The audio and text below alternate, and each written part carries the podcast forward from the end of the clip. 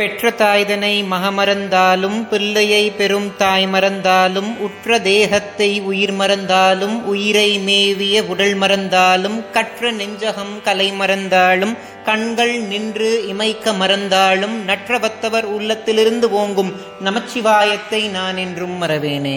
ஞானத்தை பாலாக்கி எனது பசியை போக்கிய என் தாய் திருமதி பிரியாமணிக்கும் ஆத்தியாத்மிக நிதி சேனல் உறுப்பினர்கள் எல்லோருக்கும் வணக்கம்.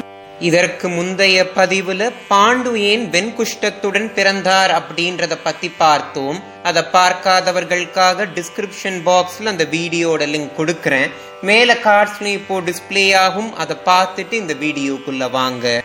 பிறந்த ரெண்டாவது குழந்தை வெண்குஷ்டத்தோடு பிறந்திருக்கு அப்படின்றத கேள்விப்பட்ட உடனே மனமுடைந்த சத்தியவதி வேத வியாசரை நோக்கி விரைந்தாள். ராஜமாதா சத்தியவதி வேத வியாசர் கிட்ட என்ன சொன்னாங்கன்னா பிறந்த முதல் குழந்தை கண் பார்வை இல்லாம பிறந்திருக்கு இரண்டாவது குழந்தை வெண்குஷ்டத்துடன் பிறந்திருக்கு அதனால நீ மறுபடியும் அம்பிகையோடு கூடி நல்ல ஒரு மகவையை ஈன்றெடுக்க அருள் புரிவாய் அப்படின்னு சொல்றாங்க. அதற்கு வேத வியாசரும் சம்மதிக்கிறார். அதற்கப்புறம் என்ன நடக்குதுன்றத வில்லியாருடைய வரிகள்ல பார்ப்போம். அம்பிகை கொடி தோழியை விடுத்தனல் அவள் புரிதவத்தினால் உம்பரி பெரு வரத்தினாள் தருமன் வந்து உதித்திடும் பதம் பெற்றாள்.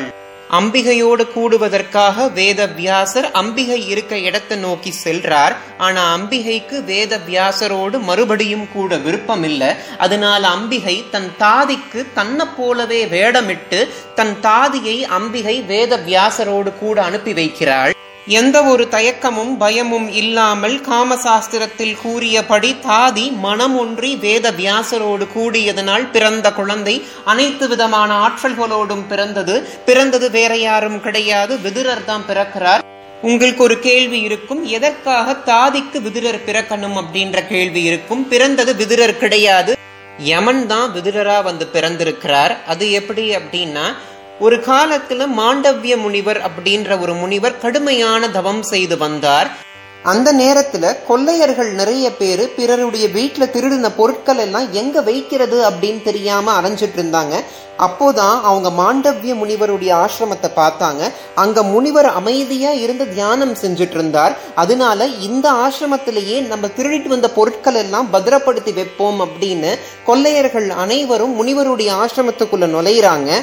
கொள்ளையர்கள் அனைவரும் ஆசிரமத்துக்குள்ள நுழைய பின்னாடியே அரசபையிலிருந்து வீரர்கள் வந்து கொள்ளையர்களை கைது செய்யறாங்க அதே சமயத்துல வீரர்கள் முனிவர்கிட்டையும் கேட்கிறாங்க ஏன் இந்த கொள்ளையர்கள் உங்க ஆசிரமத்துல இருக்காங்க? அப்படின்னு கேட்டதற்கு முனிவர் ஒன்னும் சொல்லாம மௌனமாவே இருந்தார். அதனால முனிவரையும் கைது செய்து அரசவைக்கு கூட்டிட்டு போறாங்க. அங்க அரசர் கொள்ளையர்களுக்கும் முனிவர்களுக்கும் தண்டனை கொடுக்கிறார். அதாவது இந்த கொள்ளையரையும் முனிவரையும் ஆணி மேல அமர செய்யுங்க அப்படின்னு சொல்றார். கொள்ளையர்கள் அனைவரையும் ஆணி மேல அமர செய்த உடனே கொள்ளையர்கள் அனைவரும் மாண்டு போறாங்க. ஆனா முனிவர் தன்னுடைய தவ வலிமையின் காரணமாக அதற்கு மேல உட்கார்ந்து தவம் செய்கிறார்.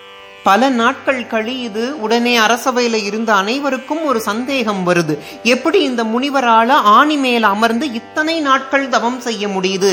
அப்படின்னா இந்த முனிவர் கண்டிப்பா குற்றம் செய்திருக்க மாட்டார் அப்படின்ற ஒரு முடிவுக்கு வந்ததுக்கு அப்புறம் முனிவரை ஆணிலிருந்து விடுவிக்க பாக்குறாங்க ஆனா ஆணியுடைய ஒரு பாகம் முனிவரோட உடம்புல மாட்டிக்குது. வலி தாங்க முடியாம முனிவர் யமலோகத்துல யமன் கிட்ட நியாயம் கேட்க போறார்.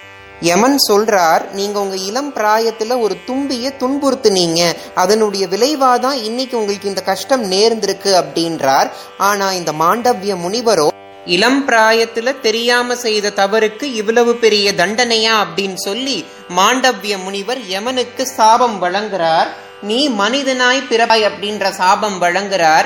அதனாலதான் தாதிக்கு யமதேவர் குழந்தையா பிறக்கிறார். அந்த குழந்தை யாரும் கிடையாது. அந்த குழந்தை விதுரர். இதற்கப்புறம் என்ன நடக்குதுன்றத அடுத்த பதிவுல பார்ப்போம். இந்த வீடியோல நான் சொன்ன தகவல் உங்களுக்கு பிடிச்சிருந்துச்சுன்னா ஆத்தியாத்மிக நிதி சேனலை சப்ஸ்கிரைப் பண்ண மறந்துடாதீங்க. இதற்கு முந்தைய பதிவுகளை நீங்க பார்க்கலன்னா நம்ம சேனல்ல பஞ்சம வேதான்ற பிளேலிஸ்ட் இருக்கும். அதுல நான் இது வரைக்கும் போஸ்ட் பண்ண எல்லா பதிவுகளும் இருக்கும். நீங்க பார்க்காத பதிவை பார்த்து உங்களோட கருத்துக்களை கமெண்ட் செக்ஷன்ல எனக்கு தெரியப்படுத்துங்க. இந்த வீடியோ பார்க்கிற உங்களுக்கும் உலக மக்கள் எல்லோருக்கும் பகீரதியை தன்னகத்தே கொண்ட வாரசடையோனோட ஆசிர்வாதம் கிடைக்கணும்னு நான் பிரார்த்தனை செஞ்சுக்கிறேன். நன்றி. ஓம் நம சிவாய.